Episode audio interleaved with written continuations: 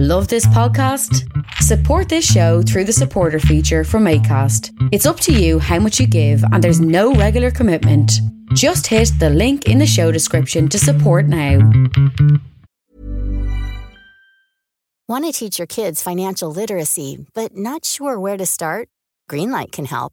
With Greenlight, parents can keep an eye on kids' spending and saving, while kids and teens use a card of their own to build money confidence. As a parent, you can send instant money transfers, set up chores, automate allowance, and more. It's a convenient way to run your household, customized to your family's needs, and the easy way to raise financially smart kids. Get started with Greenlight today and get your first month free at greenlight.com slash ACAST. Hey, I'm Ryan Reynolds. At Mint Mobile, we like to do the opposite of what Big Wireless does. They charge you a lot, we charge you a little. So naturally, when they announced they'd be raising their prices due to inflation, we decided to deflate our prices due to not hating you. That's right. We're cutting the price of Mint Unlimited from $30 a month to just $15 a month. Give it a try at mintmobile.com slash switch. $45 upfront for three months plus taxes and fees. Promo rate for new customers for limited time. Unlimited more than 40 gigabytes per month. Slows. Full terms at mintmobile.com.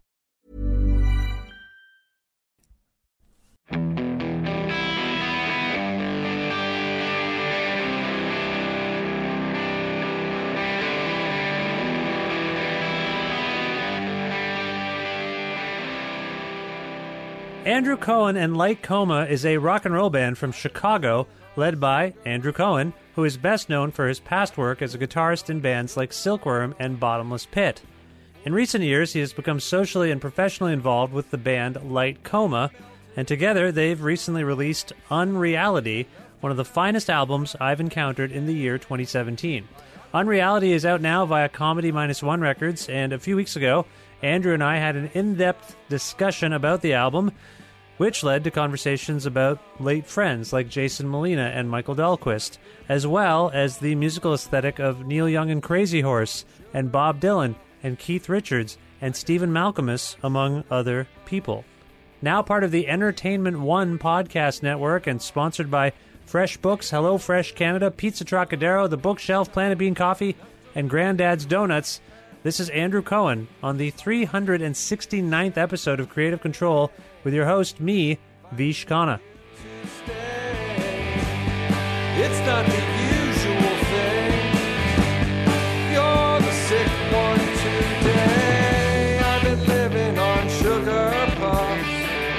I've been living on sugar.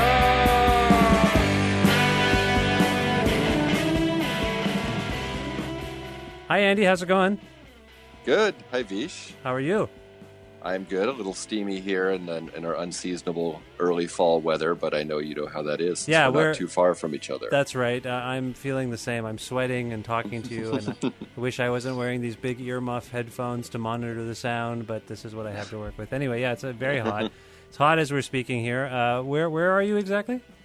I am in Highland Park, Illinois, which is a suburb of Chicago. I feel like I just spoke to someone from Highland Park, Illinois. Does Robbie Fulks? Do you know Robbie Fulks? Yeah. Does I don't know if he lives here. He lives. He used to live in Wilmette, which is about two suburbs down from me. So like five, six, seven miles. Okay. Yeah, but uh, maybe he moved. I don't know. Maybe he's even closer now. Jay Ryan? Does Jay Ryan live in Highland Park? I got to go through my old Jay episodes. Ryan. Jay Ryan lives in Evanston, which Okay. is one suburb south of Robbie Fulks' old old suburb there in Wilmette. Steve Albini? Steve Albini? Does he live near you? Steve still lives in Chicago, Okay. so that's one city south of the suburb of Evanston. I'm trying to go through all my recent. Soli? Do you know Stephen Soli? Yeah, he, I think he's a Chicago guy too. Yeah. Okay. Yeah. So you don't know. Yeah, I'm just going through my uh, mental rolodex of recent Chicago guests and uh, trying to figure. I fr- probably forgot someone, but anyway, Yeah, it's a nice area, Highland Park. yeah, I like it. It's green Yeah. by our standards. It's got some ravines, so despite Chicago being extraordinarily flat, it's uh, got a little bit of topography. Is there a dangerous wildlife where you live? Well, no, I mean there's coyotes. Yeah, but that sounds dangerous. Them, no. I don't consider them. I don't really consider them dangerous. I guess maybe if they were rabid, but anything rabid's dangerous. Sure. You know what I think is dangerous is the profusion of deer that are everywhere, like on the bike paths, and they just swarm. And I feel like they're going to jump on me when I'm riding my bike. Oh, you see them as you're riding. yeah. I mean, that's. I feel like they're like an overpopulation because they're just everywhere. Oh, oh, oh. That's see. That's that's just that is actually a legitimate answer to my original question. That is not good because you hit a deer, you're you could be done. Like, Yeah, and they're twi- and they're twitchy and they jump in front of you and stuff. Yeah, I, I bumped into a deer in the old minivan I used to have. I saw it and I braked, but just as I came to a stop, I just nudged it and then it ran away and I worried that I hurt it, but I don't think I. Yeah, that's frightening. They just show up. Yeah. It's Well, I know a guy who who died when he a deer jumped on him when he was riding his motorcycle. Oh. I don't mean they jump on you like a wildcat. What I mean is they jump across the road and you smash into them Yes. while they're jumping. Yes. Yeah. Okay. Okay. Yeah. It's uh, that's not good. Okay. Well, uh, I, I, other than that, everything's good in Highland Park. yeah, yeah, especially wildlife. I don't normally ask wildlife questions, but there's something you mentioned a ravine, and I just I was trying to picture where you were and and all that. Anyway, yeah, well, there's trout and the deer and coyotes and stuff. right? Okay, so it's nice. That sounds nice. All right. Well, I'm excited to talk to you about this record, uh, Unreality, and uh, and also to uh, get some background on on you. And this this is a relatively newer band configuration for you. Uh, it's uh, Andrew Cohen and Light Coma. Is that right? That's right. Yeah.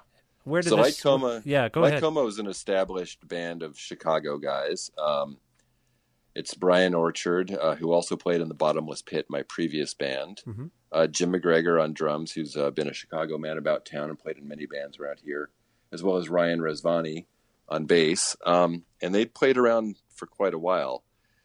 And so, do you want me to tell you the sort of genesis of this thing? Well, that's the point. Yes, of course. right. I, I, So, particularly like if it involves Genesis. Were you listening to Genesis at the time that you came together? That's what I. Is there any relation? No, never. Okay. so I've been a fan of Light Coma for a long time, and then uh, previously I was in this band Silkworm for a long time, from the '80s until 2005. I saw Um, Silkworm. I saw Silkworm in Vancouver and Victoria, British Columbia, Nice. opening for Uh, Shellac. Oh, great! Of Yeah, the North- great Cana- Western Canada tour of 1998. That's right. Was it ninety eight or ninety nine? I just told someone it was ninety nine. Was it ninety eight? Oh, you're probably right. No, I, probably might- I might be wrong. 99. I might be, I might be wrong, but I thought it was 99, and I was just telling the story that I shellac had the uh, the maple leaf Lomo shirts for that tour. Like they had the Yeah. yeah, I have one of those. Yeah, They made a big deal out of the Canada angle, which I guess was justified. We played we played great places like uh, Victoria, Yes. Vancouver, Kelowna, BC, do you remember? In Regi- Vic- do you remember? Regina, Yes, that's right. And Winnipeg, I Uh, believe. Winnipeg, of Yeah. course. Yeah. A couple others that are escaping me at the moment. Did you remember that Victoria had a curfew? It was like a weird bar. Uh, I, the bar was it was called the Duke of Perth or something, Duchess of York, something like that. yeah, I w- it was a very down and dirty, skeezy rock and roll rocker. Everyone gets super drunk kind of place, which is cool. yeah, Um, yeah, uh, you know, in its way, it's cool. So I- the show went well. yeah, Um, yeah. and then we stayed in this absolutely heinous flophouse hotel where it was the kind of place where you don't want to turn the lights off because then the bugs will swarm all over you. Right. And it's got the hang yourself lighting, you know, like the exposed bulb on the on the cloth covered cord hanging from the ceiling. Yes. And then someone someone set fire to a dumpster underneath Todd Trainer's room during the middle of the night. So it was it was a real rocker kind of night. Oh wow. Yeah, I remember the the bar. that was Win- this is Winnipeg. That's the capital of no, no, this was Victoria. Victoria. Oh no no no! The stuff I'm talking about all happened in Winnipeg. Oh, I'm sorry. Okay, no, I, Victoria. no, I sorry. didn't go to the Winnipeg show. I have no no knowledge of the Winnipeg show. But yeah, the, Uh, Victoria was no. That place was pretty pr- was pretty nice. It was like clean and it was pretty sedate. yeah, you guys were kind of in a. uh, Were you in a cage? No, there was some kind of fencing or something around the around the stage, and then there were uh, TVs, like closed circuit TVs, showing everyone around the bar what was happening on stage. but the bar wasn't that big, so I was confused as to why you would need to watch the same show Yeah. on TV. And then, and in Vancouver, the night before, I think it was, I feel like was it possible that Joel F- R.L. Phelps showed up at that show? Yes, Yeah, it's, it's likely. and surprised Steve because Steve seemed very excited to see him. I remember that. Yeah, Joel sighting, especially in that era, was not common and was always to be looked forward to. Yeah, yeah. I, I, I feel like I've talked about this with Tim when he was on the show, and, and with Joel, I think when he was on the show. Um, and uh, yeah, I just remember. Anyway, that's the t- the first two times I saw Silkworm, and uh, it meant a lot to me. So you mentioned Silkworm, and I interrupted you, and I'm sorry. Oh yeah, yeah. Please continue. So that band ran for a long time. You know, that was in 1987 to 2005. Um, and then Tim and I, our drummer was murdered in Chicago in 2005, and that was the end of that band. Mhm. Uh, and then Tim and I formed a band pretty quickly afterward called Bottomless Pit. So I'm getting to the Light Coma story, by the way. So the Bottomless Pit was me and Tim, and Brian Orchard of Light Coma was playing bass because he was a, a bud of ours and you know a, a good musician. We knew we could do it, and Chris Manfrin from Seam on drums. Okay. And so we had a good run with that band too. I don't I don't have the dates as firmly as my in my mind. So we started that around, you know, late 2005, early 2006. That ended uh oh, I don't know, 3 4 years ago. It's now 2017, so let's call it 2014. I don't exactly know the dates. yeah. uh, and, and Bottomless Pit was um, uh, was that a difficult band to to uh, to get up and running? Obviously, you went through this horrible tragedy, and uh, Yeah. and it felt Well, that was kind of the beginning of the pit was yeah, you know, Tim and I obviously had this. I don't know how obvious it is, but we had sort of a little bit of a need for a creative outpouring after Michael, our drummer, uh, was killed. yeah, And so, you know, we had some songs and we were playing with a few different people. Um, but when we started with uh, with Chris and and Brian, it gelled pretty quickly. Mhm. We're all on the same wavelength and and it worked. So yeah, and so uh, uh, it was it, it was well, it was hard to get up and running in a certain way in that I sort of think of Bottomless Pit the way I think of like the early Silkworm stuff when Joel was still in the band. So for those who don't know, Silkworm started out as a four piece, two guitars, me and Joel, Tim on bass, um, and then we had drummers in Montana, but then eventually Michael in Seattle, who we met in 1990, was sort of the main guy on drums, Right. obviously for a long time. Right, so so the early worm was was a funny beast because we rehearsed a lot and we had to because there was just a lot going on all the time. And so most of that music is very heavily arranged through hours of rehearsal because Joel and I I think were very sensitive to not stepping on each other's toes especially since you know a lot of stuff was at top volume and there was just a lot of expression happening everywhere yeah, but we we I think got our arm, arms around it again by playing together a lot and being young and interested and able to get that stuff arranged. Um, later, uh, Joel Phelps quit the band in 1994, I think. Uh, we were a three piece, and by that time we were A, more experienced, B, older, and C, now we're a three piece, and so there's less stuff to arrange. Right, so the stuff you know was just easier to, to do stuff. Um, easier doesn't mean better it just means it took less rehearsal and you know we were again more experienced. So so the band i think the sound changed pretty significantly after that. Hmm then when we got back in the pit we kind of had the same situation we had with with the early worm which was two really loud and uh, prominent and lots of ideas guys me and tim playing guitars. So tim was playing a baritone guitar most of, i guess all the time in the pit. Hmm but it's you know it's still a guitar. So that that band again took a lot more arranging and time and tweaking to get get things right. Um, so that's the way that it was sort of hard. Um, it wasn't hard from like a personal those guys are great and we had a great time. And yeah. considering the complexity of the of the arrangements it came together very quickly and easily I would have seen you and Tim perform in some capacity at the uh, Touch and Go anniversary sh- uh, party at the in the Hideout parking lot. I guess it was really. Uh, was that early pit or no? that was uh oh geez what year was it Two thousand and six or or just two thousand oh yeah yeah yeah. that would have been that would have been either before the pit or early pit yeah Okay. So also uh, Matt Kadane was with us at that time too. By the end of the Silkworm run, we'd been playing with Matt and uh, other keyboard players to fill in some of the gaps here and there Mhm. and just be fun. So Matt Matt joined us for that show too. Okay. So uh, out of all of that, you did you so the bottomless pit ended. Did you? Is this your first sort of release since bottomless pit? Yeah? Yeah. yeah. Okay. Okay. Yeah. So you teamed up with Light Coma, and it sounded like that just happened organically. You were a fan. Yeah. So you know, it's funny because after the pit stopped, um, so I've been doing this a long time. Obviously, I'm 47 now. I started when I was about 14. Yeah. doing it a lot. And after every record, basically since the mid 90s, I've sort of been like, huh, I don't know if I do we have anything else to say? And we always have. Um, but it's it's very process oriented. I you know what I mean? It's not like I think I'm going to have this 40 year career and execute it. It's sort of like every record is the same questions and and so far so good. Right. So after the pit stopped, um, I was like, ah, you know, I'm busy. I got a corporate job. I got a bunch of kids. Uh, you know, is this worth worth the time to do? Do I really? Maybe I'll retire. You know. Yeah. And so I, don't know. I just kind of kept playing acoustic by myself, essentially. And then I'm like, oh, it might be fun to go out and do an acoustic show here and there. And and I did um, do a, a few of those in Chicago, and they are fun. And it was nice because unlike an unwieldy monster of a four piece band of adult male humans, it's just me. It's easy. Yeah. So Yeah. You know, it's funny and it's it sounds lame to talk about stuff in terms of how expedient it is, but that's kind of where my head was at. Was like, if it's easy and fun, I'm going to do it, and if it's a struggle, I'm not going to bother because I've I've done enough. Um, Well, as a and you were you said you were working and you were uh, you are a dad.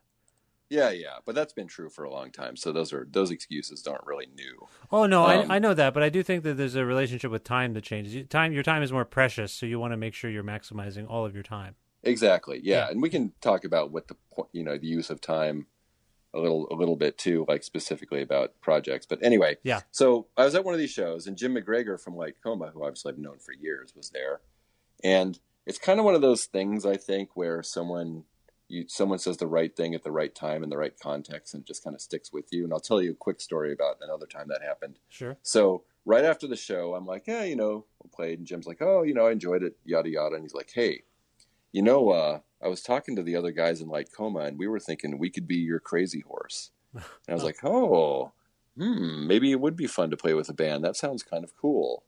And so then, you know, we went and rehearsed, and it was easy, and I think sounded good right away. And when I say easy, I mean it came together without struggle. Yeah. Yeah. Um, and so then I was like, okay, this is plausible, and and with you know, we just played some more, and then it then it resulted in the electric stuff. okay. I mean, at the time, I was kind of conceiving of doing a record of just acoustic, just me. Um, but then, you know, Jim kind of inserted himself there, and it worked out. well, It, it's funny because another time when there was a pivotal, a pivotal little comment like that was funny. It was I was in college at Columbia University in 1988, 89 maybe. uh huh. And so Silkworm had started in Montana, and Tim and Joel uh, had moved to Seattle to sort of continue the band. And I had graduated from high school and I had gone to New York to go to college. So it was kind of, well, you know, we'll see what happens, but it's, it seems unlikely that this band's going to continue, at least with my participation. Yeah. Um, I think I made some feeble attempt to get them to move to New York, but that wasn't going to happen at the time. um, anyway, so I went through my first year of college. It was great. Uh, went back to Montana, summer of 80, mm, I guess 89. You know, we played some shows and stuff, and it was great as always. Went back to college, and then not too long before my first semester was over, I got this little postcard from Tim. It said, Hey, me and Joel are moving to, to Seattle. You should drop out of college and move to Seattle and, and rock with us. And I was like, Okay. And that was it. And then I, like a week later, I went to see the dean. Like, hey, you know, I kind of thinking about going to Seattle. Like, if I like leave, can I come back if it doesn't work out or whatever? He's like, yeah, anytime. And so I'm like, okay, you know, I'll go out there. Yeah, And yeah. if it's terrible, I'll just come back here. And so it was pretty, it was nice and it was an easy transition. I see. So you you you're saying that when someone says something to you and sparks something, it's a good idea to follow through and see where it goes. yeah, yeah. Well, these are the like two examples when that's happened. I, I'm sure there's been plenty of times when I've gotten requests and not followed through, and I don't remember those. No, but I, I think the moral of your story is always listen to a musician. Just always. If they suggest Yeah. something, just do what they say. They have the best ideas. They do have the best ideas, yeah.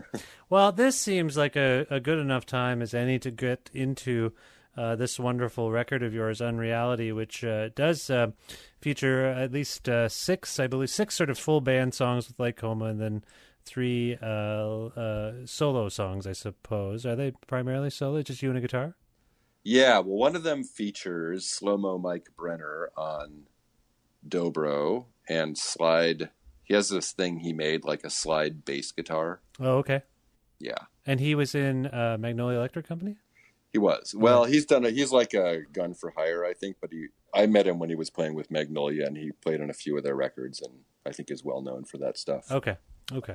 So yeah, let's begin. Uh, and so we're going to go song by song. Andy, have you done this with anyone else? Have you talked about Never. it? No, never. Never. This will be interesting, won't it? I've talked about specific songs here and there, but not not in any detail like this. Okay, we're going to talk about the uh, origin, intent, and and whatever else we we can think of about uh, these songs. And we begin with the very first song on the record, which is called "Repack." Daddy, I'm dying out here. It's just a little pollen in your hair. Worst that'll happen is you might sneeze. You're always saying things you don't mean. I'm allowed to hold the flag. It belonged to everyone until today. I'm gonna poke you with a plastic fork. The times will bend, at least that's what we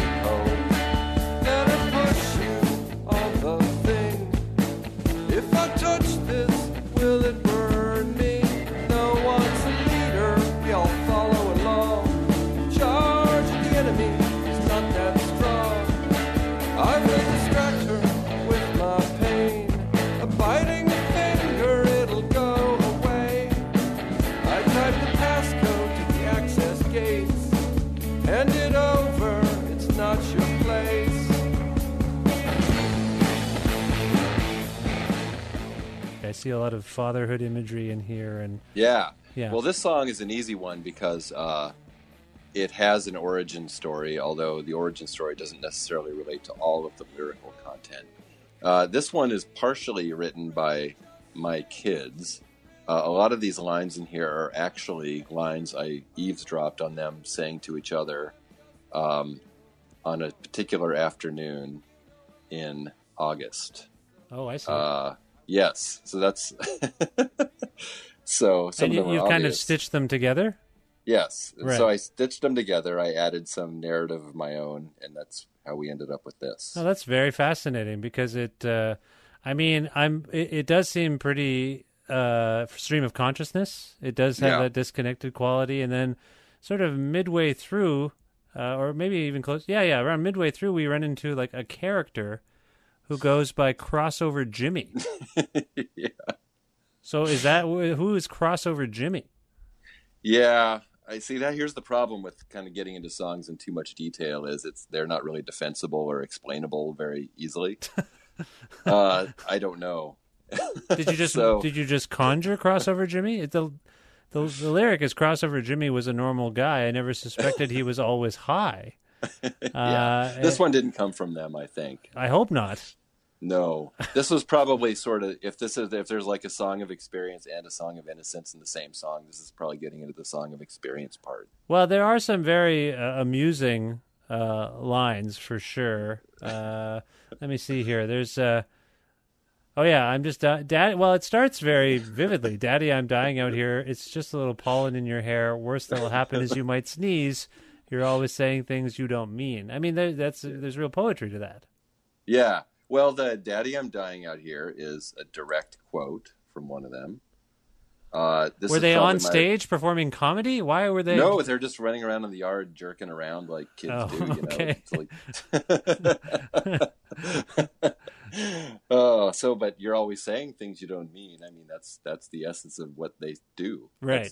They they don't know. They don't know what they mean. Right. They just say they just say things. What is the age range roughly of when your kids might have said some of these things, or do you know? The age would be five to ten, five, eight, and ten.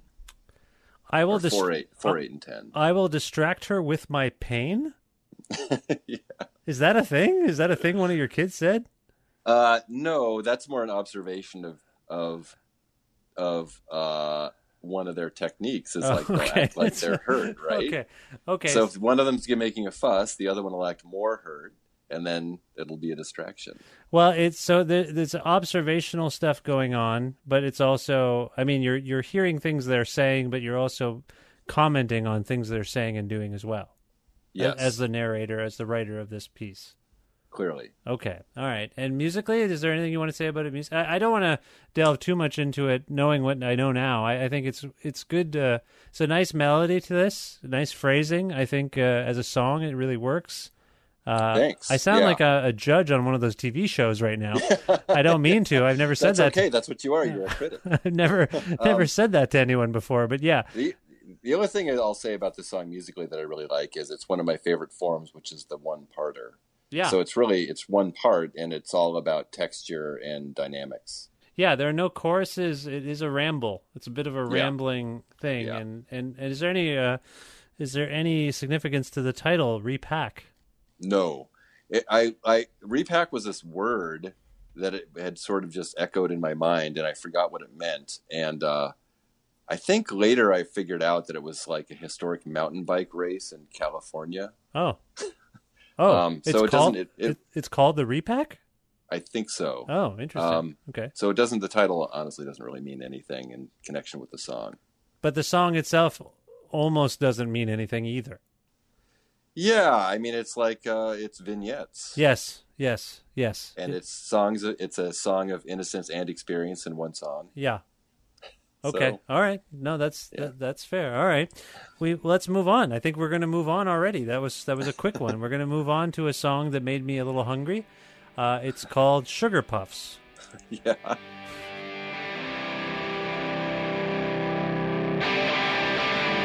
I've been living on sugar puffs. I've been living on sugar puffs. 43 years have been enough. They melted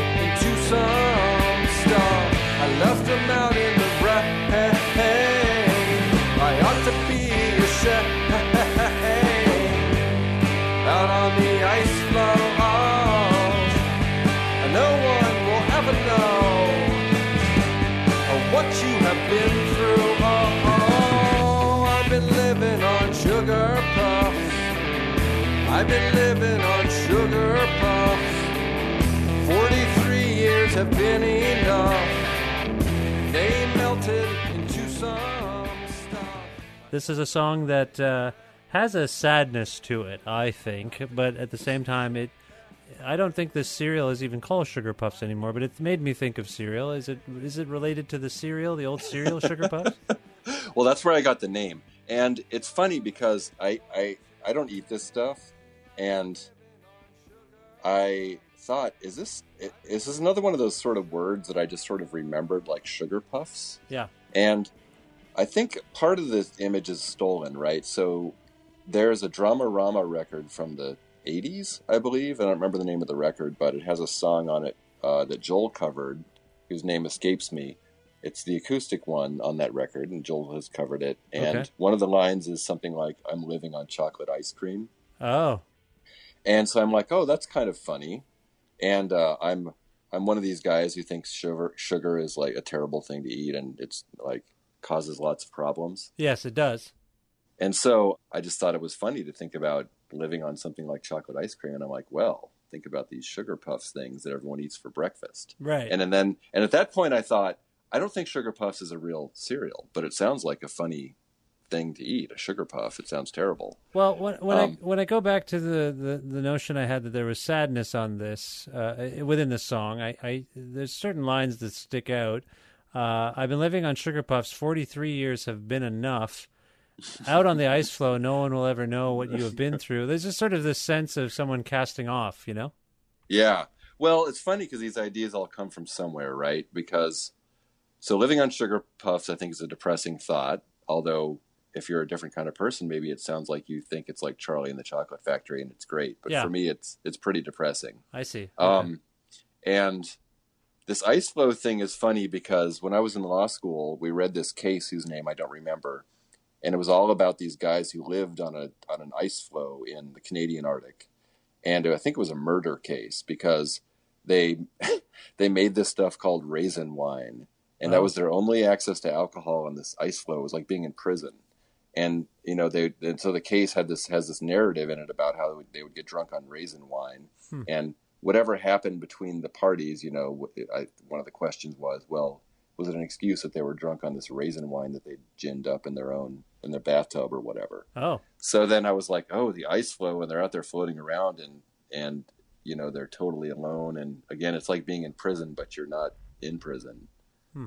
Um, but no one will ever know because it's an ice floe in the middle of nowhere. You're isolated. So yeah, it right. It's a thousand percent isolation. right. Well, this song has that uh, alienation running through it as well. it's it's quite vivid and striking. And the arrangement. Is there anything you want to say about the music or the arrangement? No, No. not Okay. really. I mean, I, don't, I don't know. Uh, I don't have any specific observations on this one. I, I mentioned uh, Steve Albini earlier. You recorded some of this record with Steve. Yeah, I did the acoustic session with Steve. Uh, pretty uh, many months in advance of the electric stuff. Yeah. Um, back when I thought that I was going to be a solo artiste, um, all say, by myself. you say that disparagingly. I don't, know. Is that more about Uh, yourself or about the notion of a, a troubadour? You know, that No, it's just, it's just funny. just funny to you. The notion of you someone being someone yeah. who has a pretension that they anybody would want to listen to just them troubadouring in a studio by themselves. I see. I see. Right. Um, it, when it's done when it's done well, it's great, and you know when it's not done well, it's horrible. Right. And you end up with the artiste thing. Well, it's funny because that's why there's three acoustic sounds on here because I had been practicing them, and this was in my my sort of soul searching phase of do I want to bother doing this anymore kind of thoughts. Yeah. And I'm like, well, I've been doing all this stuff and I keep playing it for some reason. It's like a compulsion. Like Yeah. I'm sitting in my little home office from which I'm talking to you now playing this stuff. I'm like, oh, why don't I just go in the studio for a day with Steve and uh and see what it's like, see what it really sounds like. Right. Um so that's why that's that's the genesis of those three acoustic songs. Did you did you know Steve when you lived in Montana? No, Steve um he's not he's older than me like me and Tim. Yeah. And when we were in Montana, that was significant because he was, I think, out of high school by the time I got into high school. He's Oh, four or five years older than me. Okay. So, no, my brother knew him. And then Tim met him when Tim moved to Chicago in 1987 or 88. Uh, but then we started recording with Steve, we meaning Silkworm, in 1991 or 92 and kind of stuck with him for eons. And Right. so right. that's part of the reason I wanted to go with Steve. There were two reasons. One is, well, three reasons. One is I knew it would sound great, so if it was worth keeping, it would be done right. Yeah. Uh, two is, you know, I'm comfortable with Steve. He's a good friend, and so it wasn't like I'm going to be thinking socially prob- social problems thoughts while I'm trying to do this exposed. Yeah. music. Right. Right. Yeah. And the third is, you know, he's I uh, he has uh, a good ear and and he has a lot of background with my music and good opinions, and so if it were improvable on the fly, he would be a good person to bounce ideas off of. Or if it were a waste of time, he would see that pretty quickly, and we'd wrap it up after an hour and go eat some tacos. right. And and he, what kind of feedback did he give you? Uh, hardly any. So it kind of fell more into the first category Right. or two, where I just kind of did my thing. Steve facilitated and made made a nice atmosphere and got a good sound, and so um, it struck me that it was good enough to keep Did pretty you quickly. So did- I kept did- I, that was no problem. right? Did you record the vocals uh, as you were playing? Yeah. So all that acoustic stuff is just me and guitar. There's no overdubs. Right. Okay. And what about the electric stuff? Who did you do that with? I did that. We did that with Matt Barnhart, who uh, is uh, he's sort of a geez, I guess I would call him the Renaissance man of Chicago music scene, or one of them. Really? So he's yeah, well, he's kind of a multi-talented, multifaceted dude. I think his day job, he has two main day jobs. One is as a mastering engineer at Chicago Mastering. Yeah, with Bob Uh, Weston. Yeah. Yeah. Exactly. One is as uh, a touring sound man for various artists like Bob Mould and a bunch of other people. Mets. Um, Mets, the Destroyer. I think the Destroyer, Canadian band. too. Right. Yeah. Yeah. Um, and then uh, he also used to own a record studio in Texas before he moved to Chicago, and still has a somewhat active recording, recordiste career. So I knew Matt would be a good guy. He, I know Matt forever. I mean, he ran sound for the Worm and the New Year on some tours, and so he's, Oh, okay. he's been a great guy. And And he's did- played in some other bands that we've toured with as well. so, I mean, with Steve, uh, you didn't get much uh, feedback, which in a sense was a good thing. Did Matt? Did Matt offer you, uh, you know, production uh, advice at all?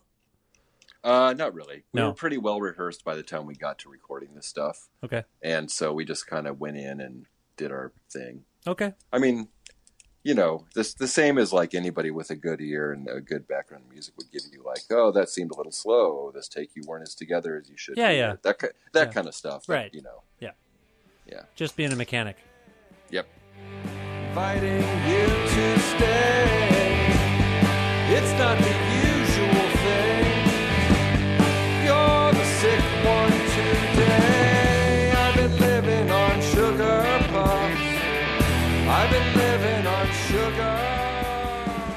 There's a lyric uh, in Sugar Puffs that I wanted to ask you about, but I, I think it recurs in the usual. So let's move on uh, Yeah. to the next song, uh, which, as I alluded to just now, is called The Usual. Do you want to live here? I'm inviting you to stay. It's not the same old thing. You're the sick one today. And you're so missed today. And I don't mean in the usual way. I know I don't mean in the usual way. This time it's for real. This time it's for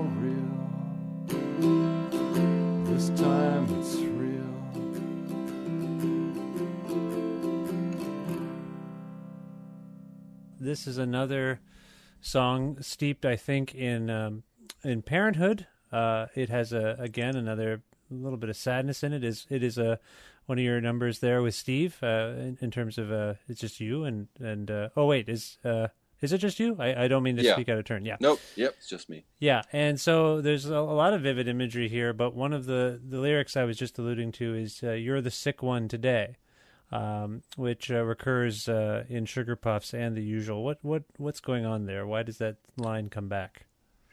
Well, it's a pretty general observation that people have when they see others around them who they see as having a hard time or being sick, right?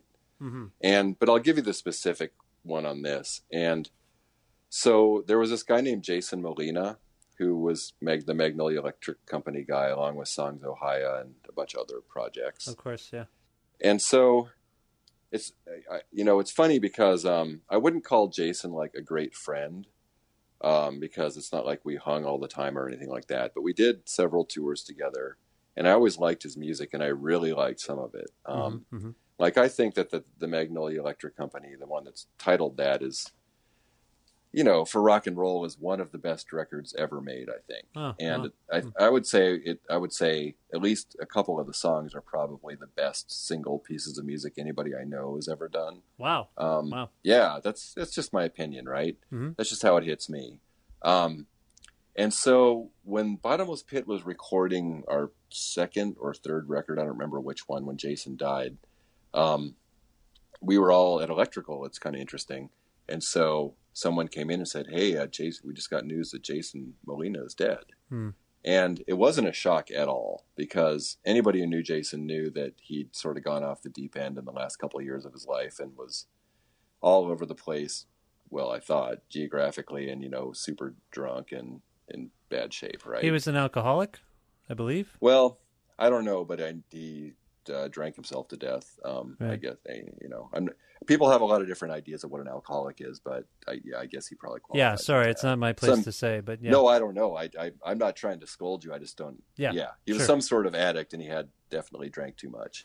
Um, And for context, Steve worked with Jason uh, uh, on a few occasions, I believe. yeah, yeah, yeah, Yeah. quite a few. Yeah. And so, um, but I, I started this out by saying he and I weren't great friends, um, but you know we were friends and knew each other, sort of, you know, just from being on tours together and you know liking each other's music and stuff. Um, and so when when we got the news, like I said, it wasn't a surprise, and I wasn't like crushed, like when Michael, the drummer, our old drummer, died. Who was like you know my my solid bro from way back, best friend guy. Yeah. You know what I mean? Yeah. And I was like, oh, well, you know, this is terrible, but I have to say it's not unexpected. And we've heard a lot of stories and Right. okay. Um, and so, and, you know, and Jason was a funny guy too, right? He like, he, it, it was very hard to tell with him what was artifice and what was his real personality. Mhm. Um, but he, you know, there were times when he seemed very genuine and almost always was connecting over like a musical connection.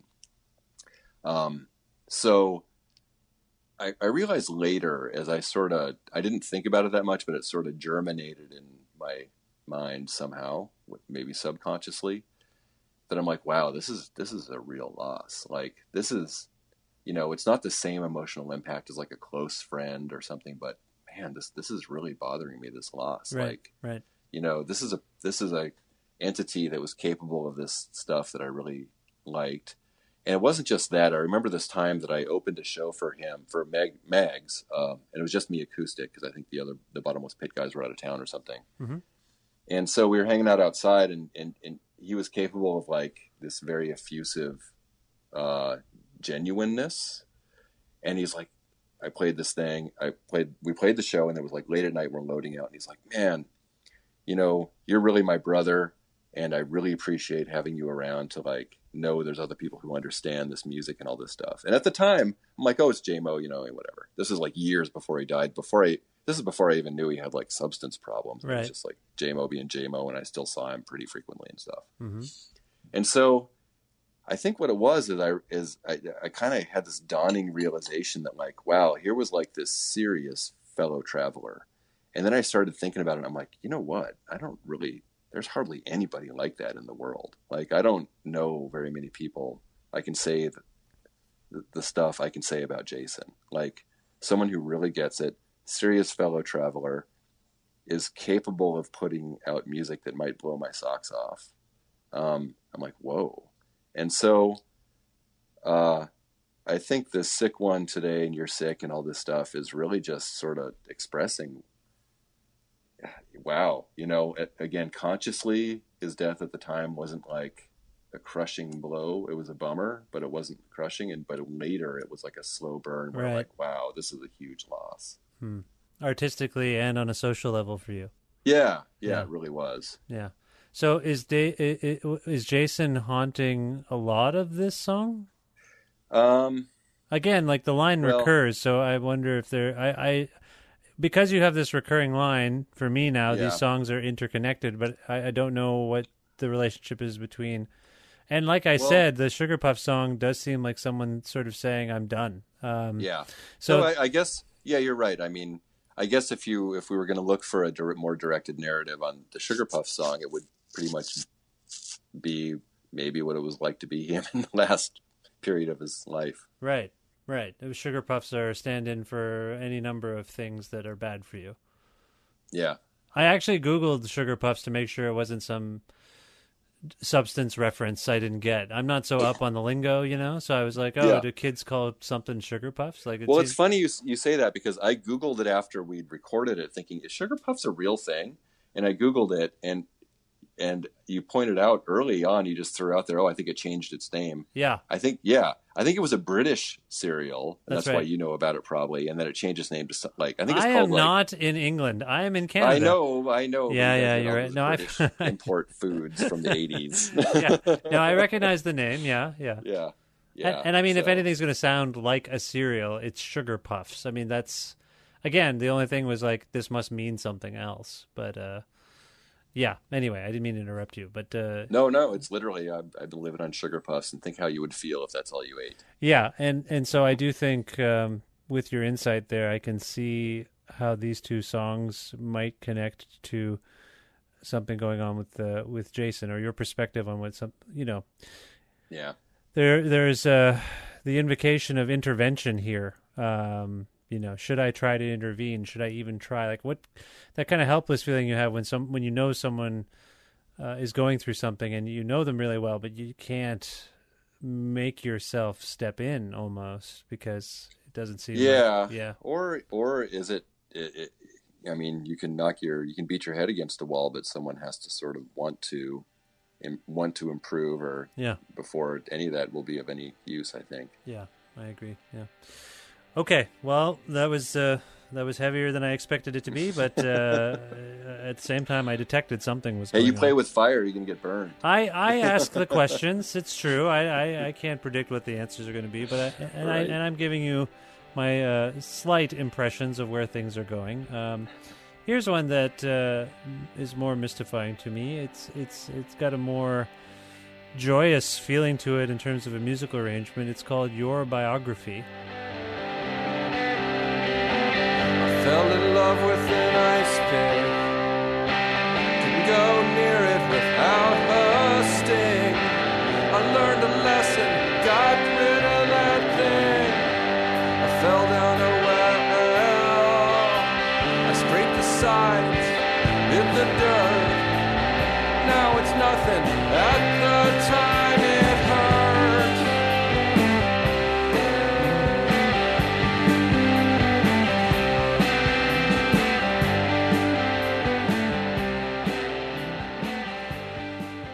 this is a Yeah. this is a lovely song, and it's got another.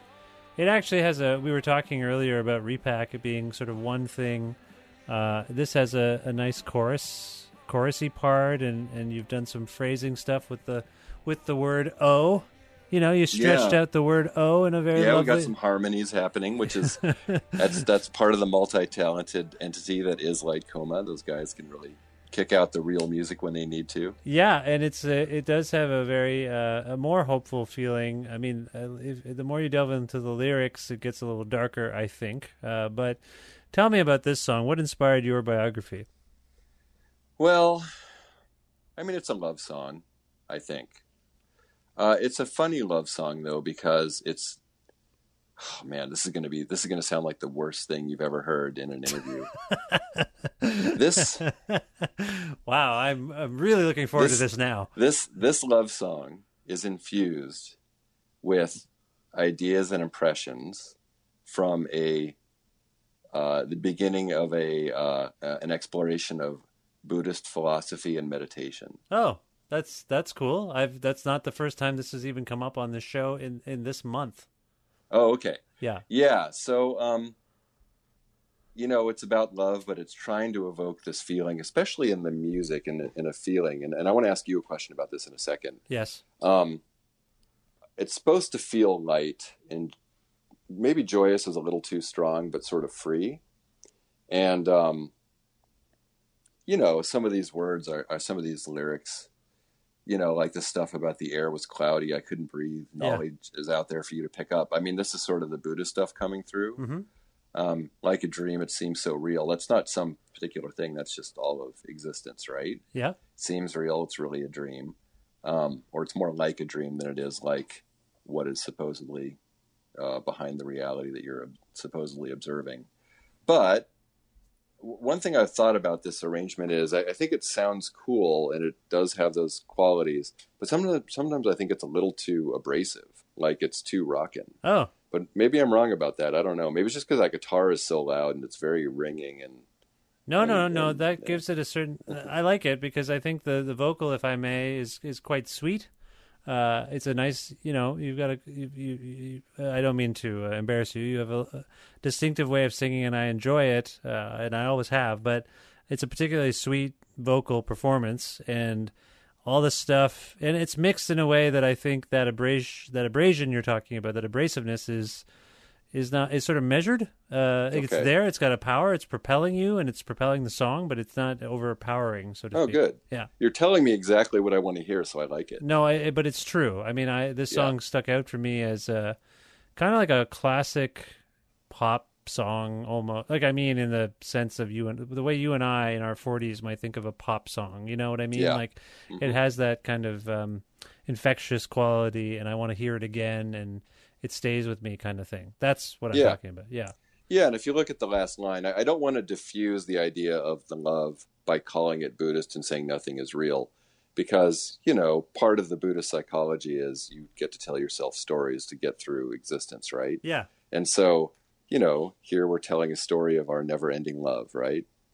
Well, there's even more lovely. I, I, I like this notion of we saw it the same, we agree, and that's enough. I mean, that's Right. that's a sentiment we need right now. This this this like finding the the joy and the beauty in, in something as simple as that. Uh, I think Uh, that notion. I mean, not the lyric, but I just think that's a lovely turn of phrase.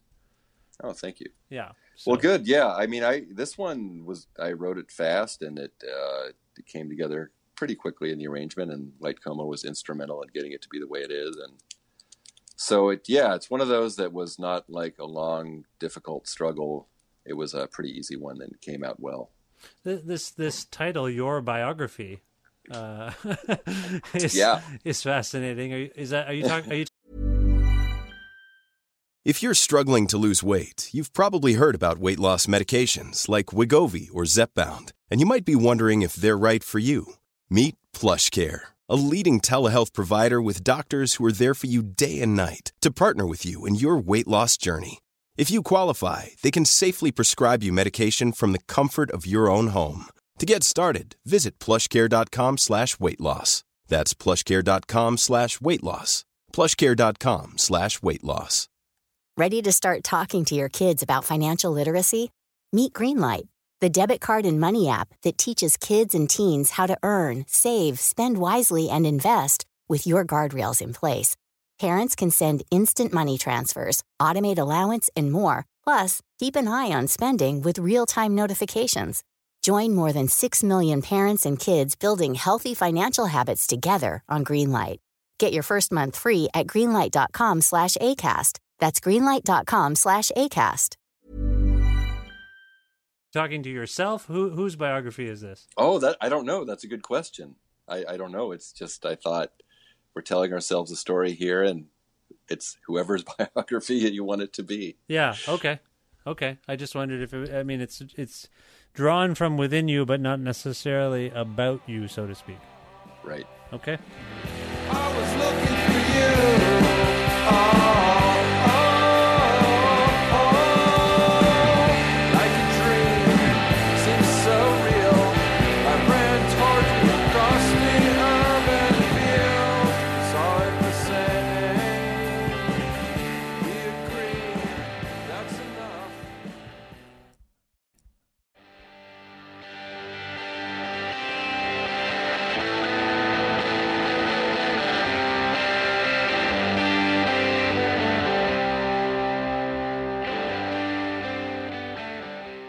We move on now to uh, a song that uh, basically comes back in a different form later on. Uh, Yep. The song I'm referring to is Midwest DTs. I'm making the highway a little less slow. I'm wondering what to do when nothing would flow. How do we do this? I know you don't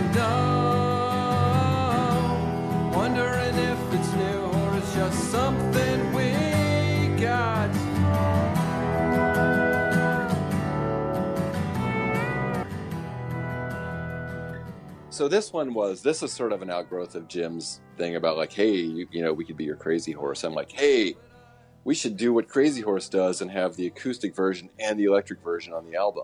Okay, okay, yeah, sure, sure. That's what they yeah, like a Rust Never Sleeps thing, maybe. Or yeah, uh, yeah, yeah. Sure. well, yeah. Neil, Neil Young he did it on Freedom too. Oh yeah, he does. 'cause he, crime- guy does it all the time. Yeah, he's that's Yeah, yeah. that's a thing he does. But yeah, I think of Rust Never Sleeps. Uh, You know, it's funny that you say that because this reminds me of sort of so when when I was in Silkworm, I had a couple songs that were like historical World War II narratives, like a couple, yeah, like two yeah. out of you know Okay. ten albums. Yeah, And then from then on, it was always like, oh, this is the guy who has all the World War II songs. There's Oh. as if there were so many. I think this these hooks like stick in people's minds because if you really think about it, I bet you Neil Young, out of like 50 albums, has done this like three times. yeah. But yeah. now he seems like the guy who always does this. Well, I will say also with him is is is is that's his binary though is like soft and loud. So Yeah. and I mean for better or for worse, he still looms large on indie rock and, and Oh, yeah. underground rock in terms of how the people largest, probably. Yeah, and just in terms of how people approach dynamics in, in music. Uh,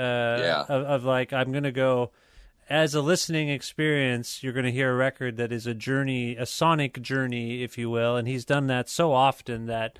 Uh, that that's where I think people and, and I mean it's good because if you're a fan of his, you know he's going through different phases and stages. Not to sort of paraphrase a Willie Nelson record, but this notion that you never know what you're going to get next from him. Yeah. you know, Yeah. and that and I think three times in a corpus is enough because, you know, it's a hook. It sticks in people's minds, and I, you know, I'm sure some scholar of music could tell me a thousand other artists who've done it. Yeah. But I, I'm not immediately thinking of other people who've done it. So Well, when you contextualize it on the same record, it gives. It's like I said. Like I picked out that recurring lyric in the, between the, the two songs, Sugar Puffs and the Usual. So when when a writer does something like that, it's interesting. It it, it highlights the idea and the songs that are being Yeah. impacted. So when you, well, I I guess I've jumped. I'm. I don't mean to jump too far ahead, but the last song on this record is Midwest Delirium, and Right. it has a strong. Uh, it's fair to say it has a very strong connection to Midwest DTS, and. and Well, it's the same song. It's the same song with a different uh, arrangement, so to speak. And there's a band on the on the on the final one, but but what that does though, because you put them on the same record, you know, some bands would be like, oh, you know, like Superchunk used to do this all the time. You'd get the single for whatever single they had, and you'd it'd be like five acoustic versions of songs that you'd only heard electric before. Uh, yeah. maybe from the same record. Lots of artists will be, you know, there was the whole Well, un- it's it's very it's it's very common in like the hip hop world. It's like half their stuff is remixes, right? Well, yes, remixes, sure, yeah, exactly. Yeah. And so in in in, in those cases, there it's basically the vocal stem is the same, but the Right. but the beat is different. But in this case, and in some of the other examples we we were each talking about, I think it can change the song. I mean, it can change yeah. your your relationship to the song. So Well, that was that was the idea, and it's it's something I'm surprised people don't do more often. Is like a fairly radical rearrangement of the song of the same song. yeah, Um, and it wasn't it wasn't just I want to do what Crazy Horse does. It was basically what really happened was I had this acoustic version that I liked a lot, and then when I got together with Light Coma, it's it was one of the first songs we played, and it like immediately came together with like you know Jim has this great groove with the drums, um, and it just like felt right immediately. right, And so it was clear to me that like that the version with the good groove with the band had to be recorded as well. yeah, Um, so it felt, I, I, you know, and it had a different feel than the than the acoustic one, which is sort of strident and straightforward. Um, so I just felt like, yeah, it's worthy of inclusion, and it fits into that paradigm with copying Neil Young. Again, I mean, I hear the Crazy Horse thing, but that's just because I listen to a lot of Crazy Horse, and I Yeah, I kind of know certain tricks. But there is a another. This is another song that delves into resignation uh, in regards to living, and there's a few examples lyrically. I don't want to drink that. I gotta keep my edge. Step off of that ledge.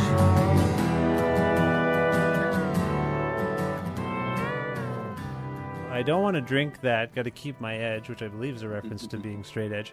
Oh, just fuck it. I'll step off that ledge. uh, you know, and then it, ends with this ask me tomorrow, no idea what I'll accept, which recurs a few times, but it ends with finally, I'll be dead tomorrow. That's Yeah. what I'll accept. So there's a, again, I mean, another darkly huge well, this song. this song is written from the from what I think Jason Molina was probably saying to himself in his last week. Yeah, um, y- I don't, again, I don't, huh, huh. I don't know if he was, but this is this is me inhabiting his mentality for that week.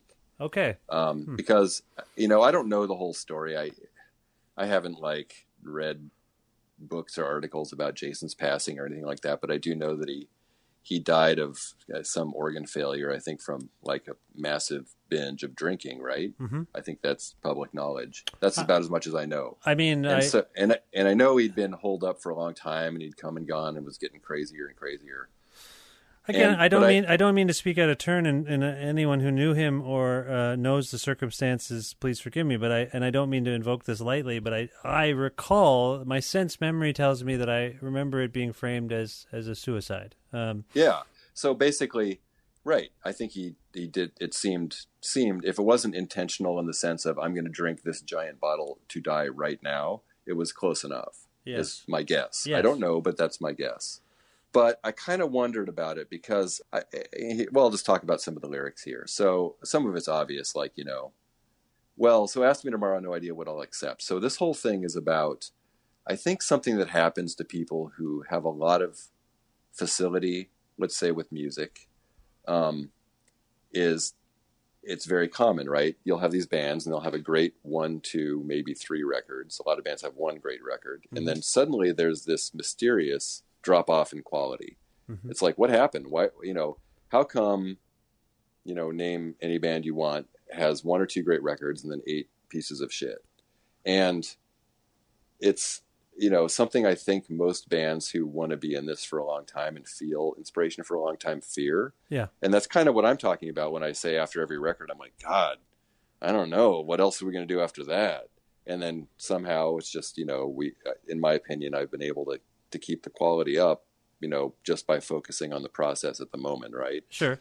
But, and I remember a funny quote from Keith Richards about the same thing. It was more in the context of like these like hot shit guitar players. Someone was, was basically saying, Keith, what's the difference? You know, what the, what's up? You can't really play the guitar. Like, listen to all these guys who can really play the guitar, and they're fucking great.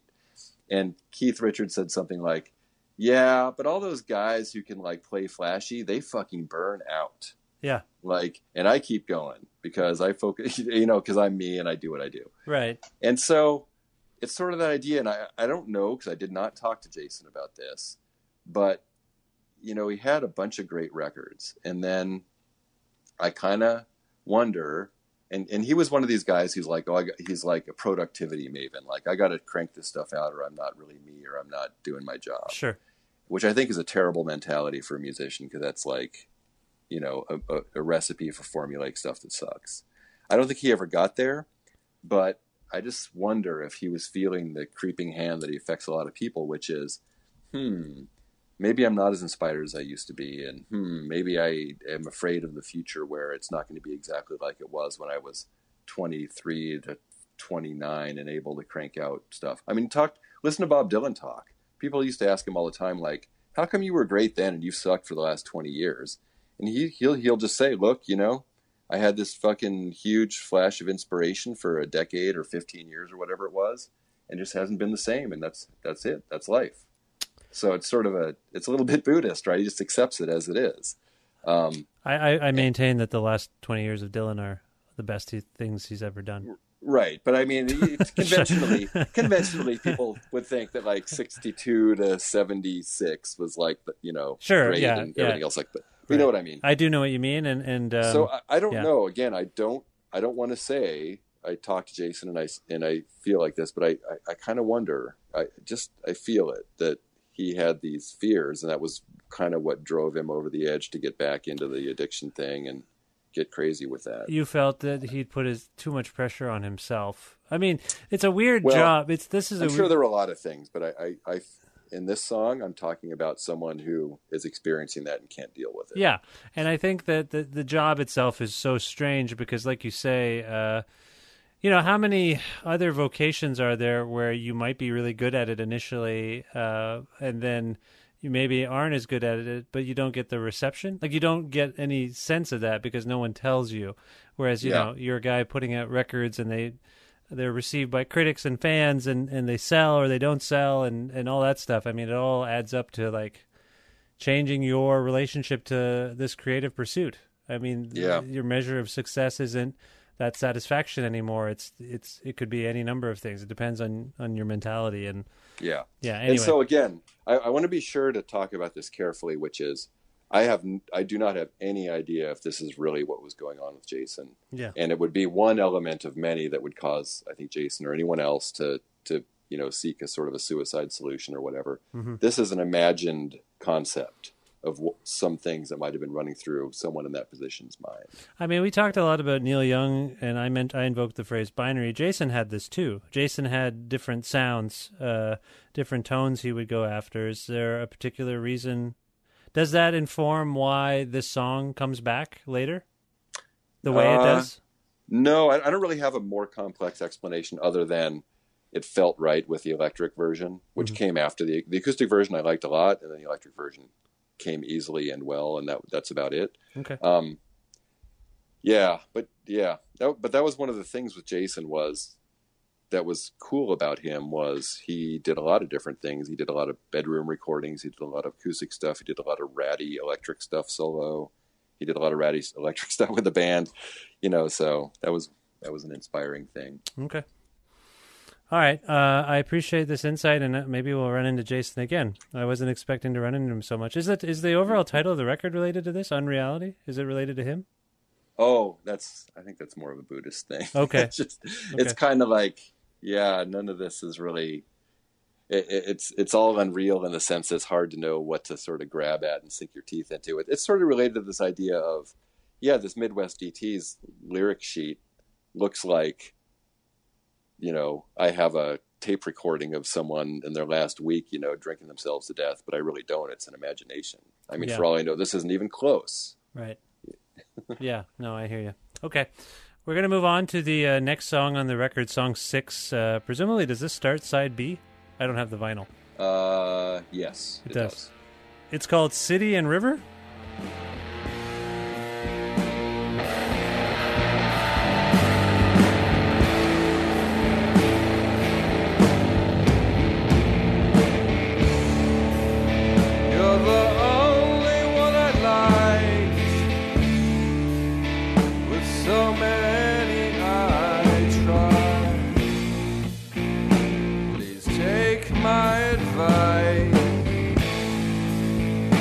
Don't drive all night. I wish you were here so many times this year. I can stare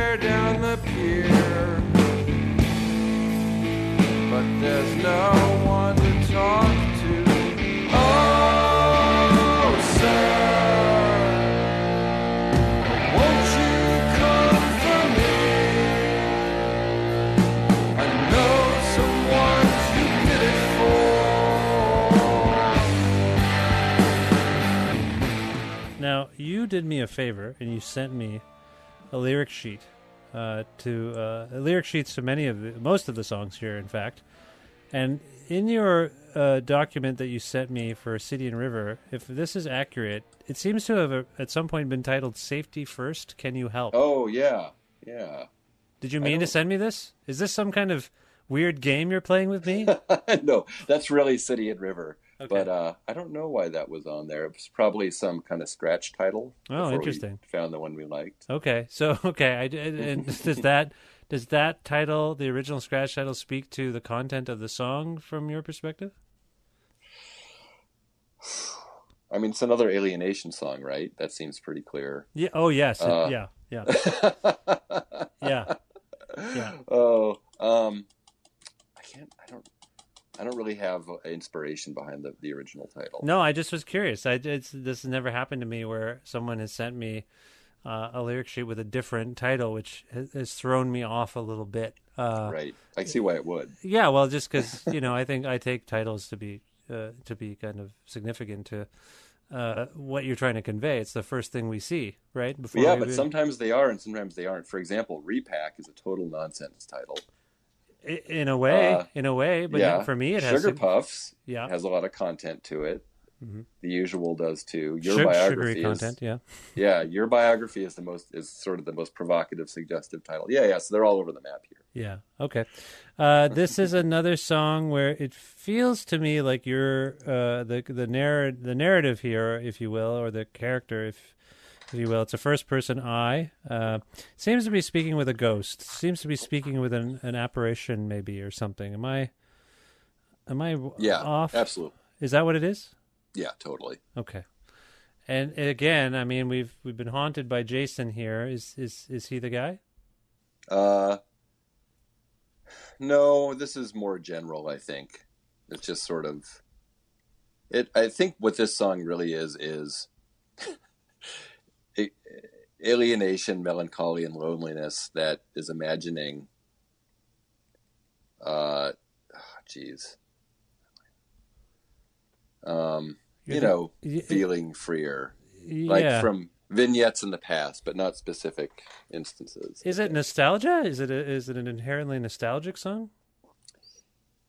Yeah, I mean everything's in the past tense, or not everything, but most. Um, Well, Yeah. you're the only one I liked with so many I tried. Please take my advice. Don't drive all night. It seems to be uh I mean it's set kind of in the present, but then it does seem to uh be a series of memories. Um yeah, so I I don't know. I don't have a lot of insight here. I'm just uh I'm telling you my impressions. yeah, you know, I, I suppose like whenever I think about people who are gone, Michael's always going to be the first guy I think of, which is is sad to say because that was 2005 and now it's 2017 and that's still true. I don't know. I guess this stuff, you know, sticks with you for a long time. I, I wondered about that too. I mean, when you talk so much about Jason, I it's funny because the songs to me, I thought of Michael, um, and so it's it's fascinating to hear you say that at this point. Um, yeah, I guess that's right. Like I haven't thought about it in this much detail before, but you know, I wished you were here so many times this year. I would never say that about Jason. Not because I don't like Jason, but just that wasn't our relationship where we saw each other all the time. Yeah. And like he's not like the guy I would call on the phone and like shoot the shit with when I was bored at work, like Michael was. In your in your morning in your morning, Michael, who do you reach out to? Who do you speak to about about him? Um, no one. It's I, I, I feel like talking about it doesn't help. You know, I'm not saying I don't want to talk about it now. I'm just saying like I don't really know what to say. It is what it is, to use a cliche. Well, this lyric you mentioned, "I wished you were here" so many times this year that the next two lines is uh, are, are, I believe, "I can stare down the pier, but there's no one to talk to." It's just a endless longing there. Um, it is, but and part of it too is as I mean, it's sad to say, but as you get older, not everyone, but you know, a lot of our experience, including mine, is your social circle shrinks rather than expands. Mm-hmm. You know, you got more responsibility and stuff like the you know kids and other people are depending on you in ways that are very time intensive. Yeah. So, you know, this stuff it, you sort of see the the tunnel narrowing a little bit, which is a, a little frightening at times. Yeah, it is, and uh, I, I, you know, I appreciate you going through this exercise because I think there's a lot of uh, layers here, and it's, it's, uh, it's dark and painful. But I think I, in in the, in, I, I, don't know, I hear uh, some. You're grappling. I guess you're publicly grappling with things. Yeah, yeah, yeah. I mean, I don't get asked this stuff a lot, so again, it's not like I'm out there shouting from the rooftops. So thank you for for no, no. The, the, provocative questions. no, it's my pleasure. the The record has uh, mystified me in my own way as well. So it's it's nice to have this insight. Okay, let's let's move on uh, to another song, which I enjoy very much. It's called Blue Dragon. I have a name, but no one uses it. A feeling my way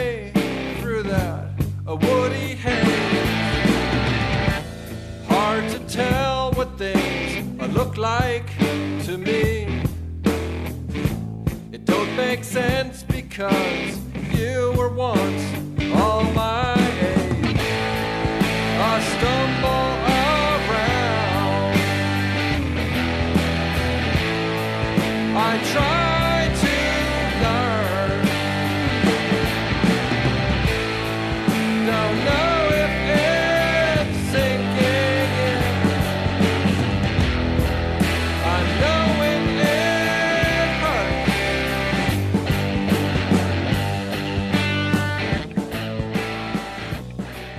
this one has some uh, uh, more interesting turns of phrase. What what inspired this one, uh, as far as your as far as you can recall? Uh, this is about being cute and young, and not needing to understand that you're not always going to be cute and young, and that's okay. Yeah, I I thought maybe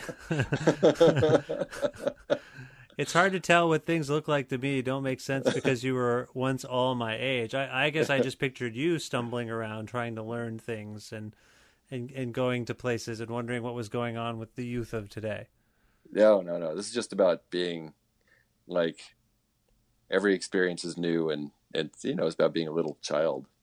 Oh, it is. It's the opposite of what I thought. Okay. Oh yeah, yeah. I, I mean, to me, that's sort of was it was the idea. I mean, but here's the point about it being a song is right. It can mean whatever it can mean whatever you want it to mean to you, and that's great. Yeah, I mean, I know that uh, you you and Tim did you or did all yeah all of Silkworm once collaborated with Stephen Malkmus, right? Yeah. hmm You would do like Bob Dylan songs. Yeah, we did a few things. We did well, it was the Crust Brothers is what it was called, and so we did a bunch of songs from the basement tapes that got eventually released as a bootleg, which is great if you ever find it. Um, someone, one of you, someone sent it to me. I have it somewhere. Okay. Yeah. Yeah, yeah. and then we did some other stuff uh, later on where we did other songs. We did some Guns N' Roses. We did some Creedence. Um, so that was a fun period. Well, the reason I brought it up is because when I was listening to it, I heard you say it's like the pavement, but it will never stand, and I just thought of pavement. I just thought of the, Oh no, this is like the. That's not what I meant, but that's fine. the the Amer- uh, it's not an it's not an American term, pavement, is it? It's like a British term. You guys don't use the Um, word pavement for concrete. You mean you mean? Oh, I thought you meant. Doesn't pavement mean sidewalk? it does? It does mean sidewalk. Yes, it does. Oh yeah, yeah. Uh, no, this is like the pavement. Like yeah, we use pavement to mean like cement yeah, surface. you do. Yeah, Okay, I thought maybe I think so. I just always thought of it as a pretty British sort of ex- uh, use of the word pavement. I I think s- it probably now that you mentioned it, it is more common there. Probably. Yeah, yeah. Did you? uh So you like the basement tapes? Did you ever? I once uh found Big Pink. Oh, the house I did. is it still there? I mean, it was in the year 2000 uh, when I Yeah. when I found it. I believe it is still there. Yeah, I found it in uh, upstate New York. cool. I went and my friends we were on tour, and uh, yeah, we went and found it, and it was fun. Yeah, it's cool, and they and they yeah, the Basement Tapes is certainly one of my favorite records ever. Yeah, And um, you know that, and I I remember at the time, way back when, I sought out like the, there's there's the full version, which is like 300 songs or something. It's like many versions of yeah, all that stuff, plus a bunch of folk songs and stuff. Yeah. Now they released it. It's like I had an official release of the full version. I, Yeah. I haven't. I I have haven't it. bought. I, yeah, I I have it. Oh, you have it. I have it in my house uh, somewhere. I don't know. It's holding up probably the I- house. It's very thick. I kind of, I, it's funny. I surprised myself by continuing to not buy it because it is one of my favorite albums. But I guess what it is, I just have listened to it enough. And I don't I'm like, okay, I'm kind of, I don't need it. Yeah, I feel like the the one of the bootleg versions of it was ten CDs or five. How many? CDs? Yeah, that's that's the one I have. I think it's called The Great White Wonder. Well, that's the original. Oh, you have that. Oh, you have the actual Great White Wonder. Okay, yeah. Well, no, I have the CD. That's probably a recording of Oh, that. oh, okay, okay. But it's like it's a lot of CDs. It's like eight. Yeah, yeah, it's something like that. Okay, yeah, yeah. yeah. Okay, so anyway, I don't mean to derail us. Is there anything I mentioned pavement, and then we got talking about Bob Dylan? This is a song about innocence, then. Yeah, it really is. Okay, which is the other end of the spectrum of. Uh, we've talked so much about the the end of life. Yeah, it seems. But or- but this is but to me this is supposed to be pure innocence. It isn't about innocence in the sense of like, oh, you're going to learn one day how how experience is really tough. Yeah, It- yeah. That's not what it, it's not supposed to be like that. yeah. It's supposed to be more like ah, joyous innocence. Yeah, yeah, yeah. I can see this too. I can see uh, this song and Repack being uh, the result of just watching your kids wander around uh, and, and function. Yeah, maybe maybe I'm reading too much into it. I don't know. Okay, I appreciate. No, no, no. Is there anything you want to say about the music? It's got a Bryan Adams part in the middle. Bryan Adams. one.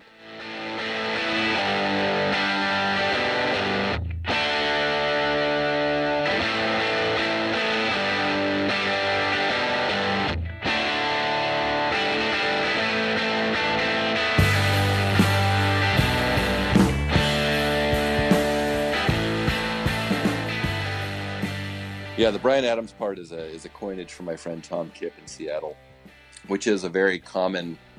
Uh, what do I want to say? I want to say it's a trope or like a or like a shtick Uh-huh. that you got, especially in the '80s. And so, if you ever listen to like "Run to You," you so you have your riff. It's like nat nat nat nat do do do do If I had my if I had my guitar, I could play it for you right now. I know how to play. Right, I so how to play Run to. You. Yeah. But notice notice what he does is he plays the song with that riff throughout, and then in the middle at some point everything drops out and it's just the guitar playing that riff. Yeah. That's the Bryan Adams part. Right. Oh, I see. Okay, you did that. Well, not really, because this isn't a real Bryan Adams part. Because the middle part where everything drops out and it's just the guitar is actually a different piece of music. It's not a recurring theme from the song, Right. which would be a true Bryan Adams part. So I, I have a really hard time bringing myself to do the true Bryan Adams part because it almost always sounds sort of hack, which Yeah. is kind of the point of it. It's a Bryan Adams part. Yes, he's one of our most renowned hacks here in Canada. Right. That's fair to say. Yeah. Okay. Yeah. Okay, we move on now to uh, the penultimate song on this record, uh, which is called uh, Unhinged Melody.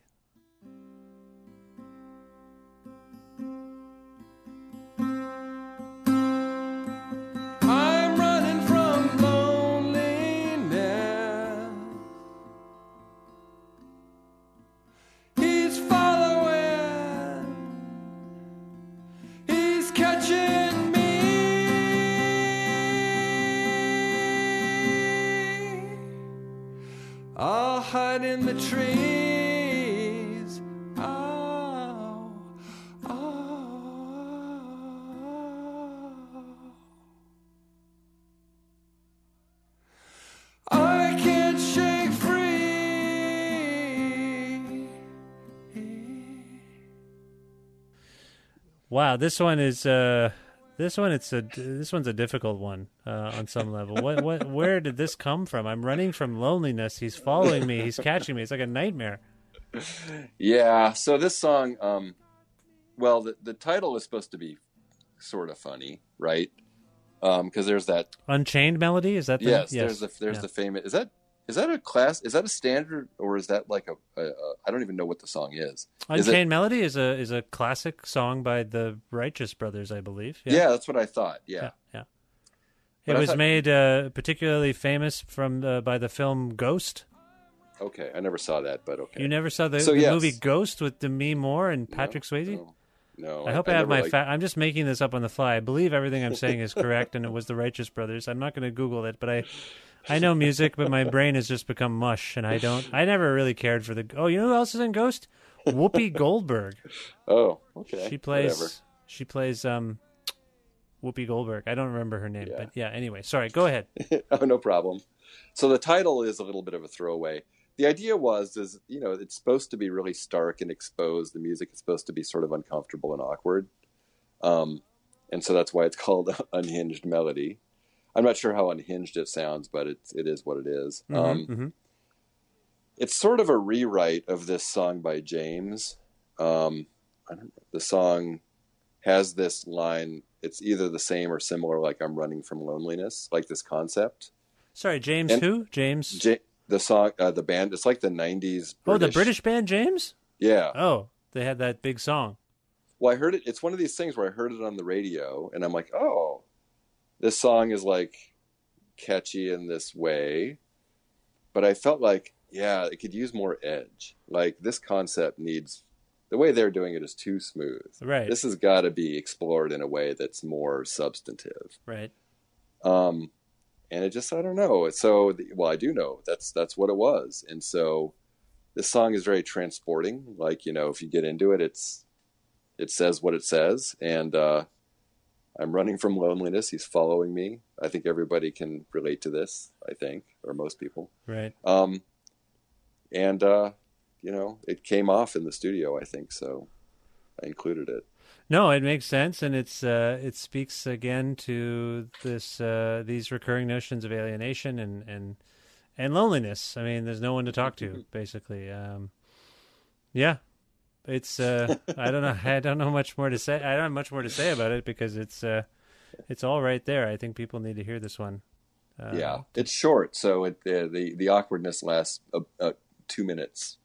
Yeah. so That's don't be scared of it, yeah. listeners. That's a good- listeners. You can handle it. that's a good amount of time for awkwardness.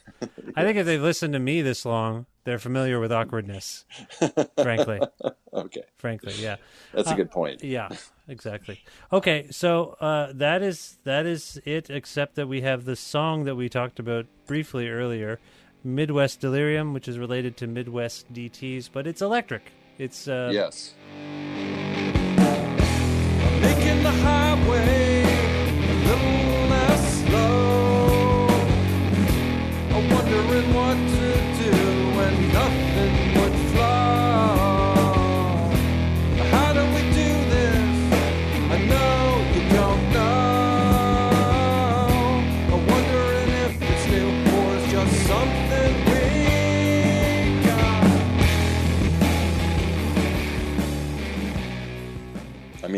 Obviously lyrically, it's virtually identical to Midwest DTs. yeah.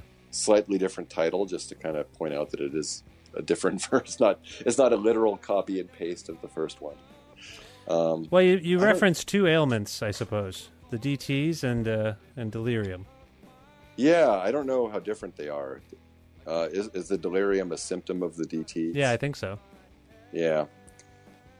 So But the the rocker the rocker felt more delirious to you.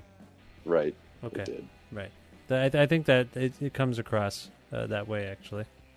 It's interesting. I wonder what would have happened if you'd sequenced them in reverse.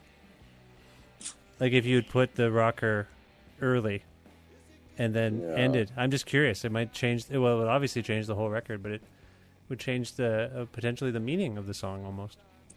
Well, that's the beauty of digital music is the listener can do anything he or she wants with the That's the true. song order. I'm just going to move it around and see how it sounds, how it feels on its feet, and put it. On. I used to be so serious about music that I would do that. I would program my CD player to play in different orders. Oh, you would you would self shuffle. I would. You would Back I manually had- shuffle. Back when I had time for that kind of engagement. Well, uh, we did it. We went through we went through all of the songs. How are you feeling? good, good. It was uh, it was more revealing and and both more revealing and more pleasant than I thought it would be. It's hard to talk about lyrics, you know, because it's not hard because I'm afraid of exposing what it means. It's hard because I, I hate prejudicing what other people think about it by saying what I think it means. Sure, sure. But I mean, I mean, I I I, I struggle with that in going through this exercise with people a little bit because I think I've said it to bands before and artists before. You know, in a way, you've said everything uh, you wanted to say about it by writing the song. But I do think you know a little backstory, a little Yeah. little insight. I mean, I learned things about this that I would not have learned had we not spoken. So I, I appreciate this uh, very much. What what is next for you, so to speak, uh, Andy? What's next for you and and Light Coma? Well, as usual, I'm thinking oh, I'm done with music. No, I'm kidding. Uh, I'm still playing. I'm still playing my guitar in my home office. I think that we will uh, be playing to some degree. I, I don't know what the future is, honestly. You know, beyond the next practice. Okay. Um, I've I unfortunately have, have backed off on playing live by a huge amount just because the sort of time commitment involved is is very difficult to deal with. So um, I don't have a lot of live shows to report. There will be some. Um, anything that comes up that looks interesting or exciting, I do. But I'm not beating the bushes to sort of play your Tuesday nights and debut kind of shows. Right. Okay. Um, yeah, so I would think that you know we'll keep going, and there will be more of the same. And if it's good enough to release, we'll release it. That seems like a fair perspective. And for more information about you and, and your band, where should people go on the internet? I guess what you should do is you should go to Comedy Minus One, which is the the record label. I uh, you know I used to have a Facebook page for sort of my musical stuff, but then I deleted Facebook. I just I don't like Facebook anymore. I see. haven't for a long time. I and I can't bring myself to sort of check in on that thing because I just really don't like Facebook. Okay. Um, you on it- Twitter uh, or something? You on Twitter? I'm not. Um, I'm really not. I'm not a, a the social media thing. I have a hard time engaging with it in a way that doesn't that I find where I find the benefit of doing it uh, outweighs the sort of non-benefit or the detriments of looking at it. Um, that's just my personal problem. Yeah, sure. So anything of substance, like a show or a release, is going to be at Comedy Minus One.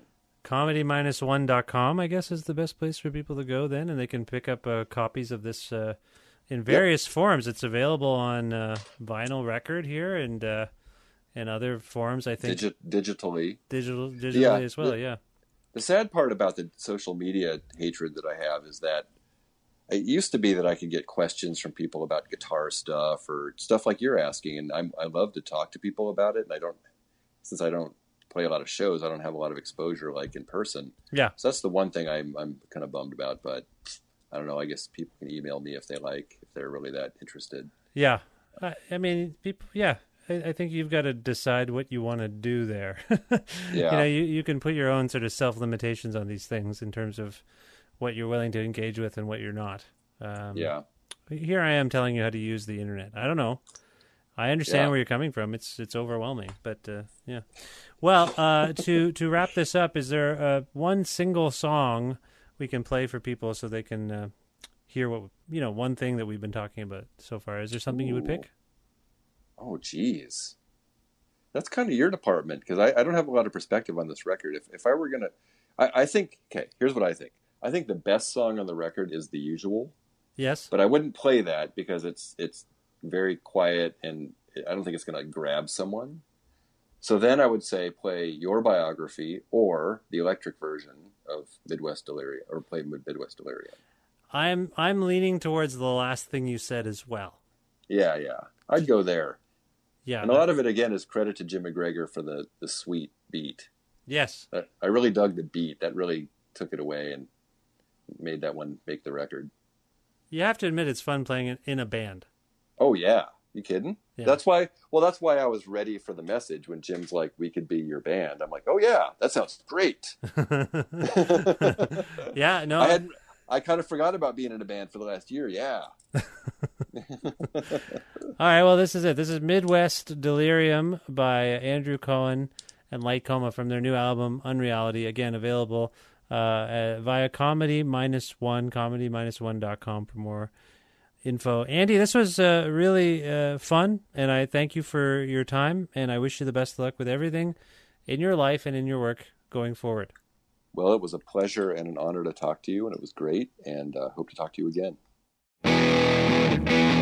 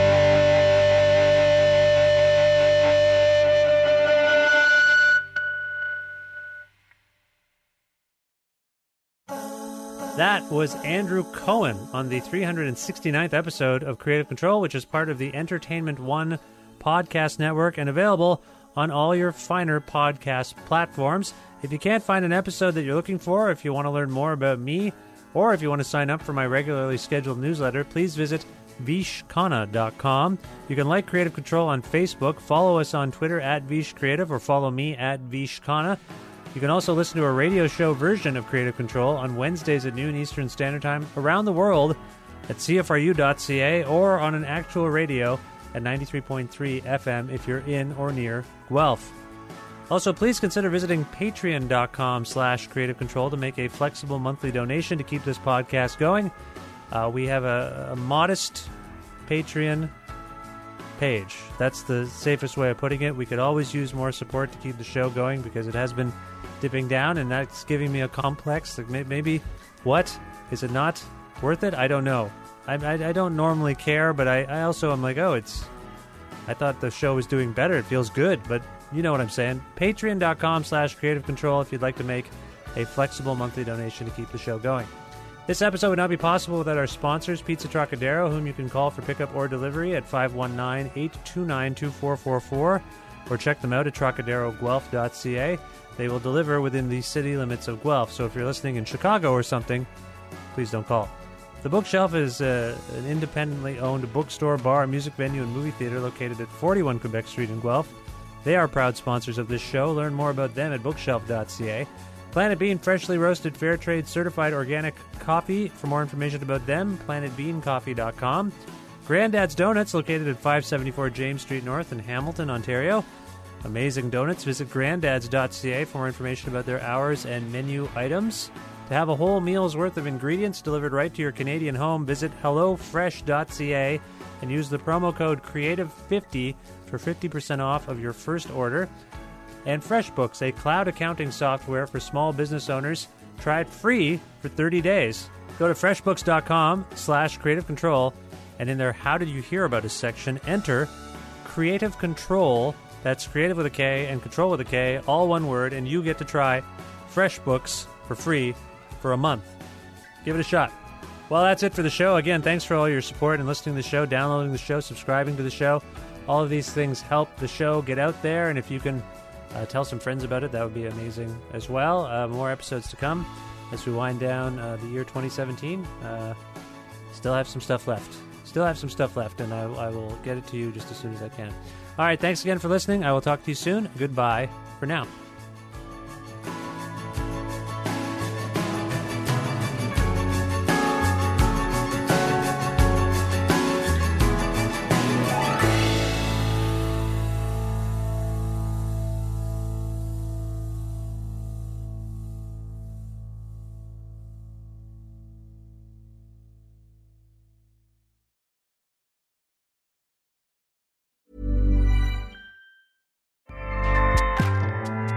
ACAST powers the world's best podcasts. Here's a show that we recommend.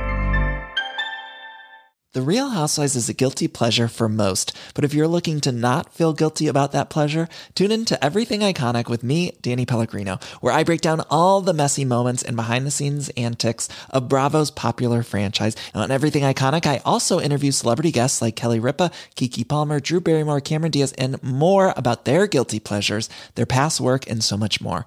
So if you're pop culture obsessed and find yourself watching way too much reality TV like me, tune in to Everything Iconic with Danny Pellegrino wherever you listen to podcasts.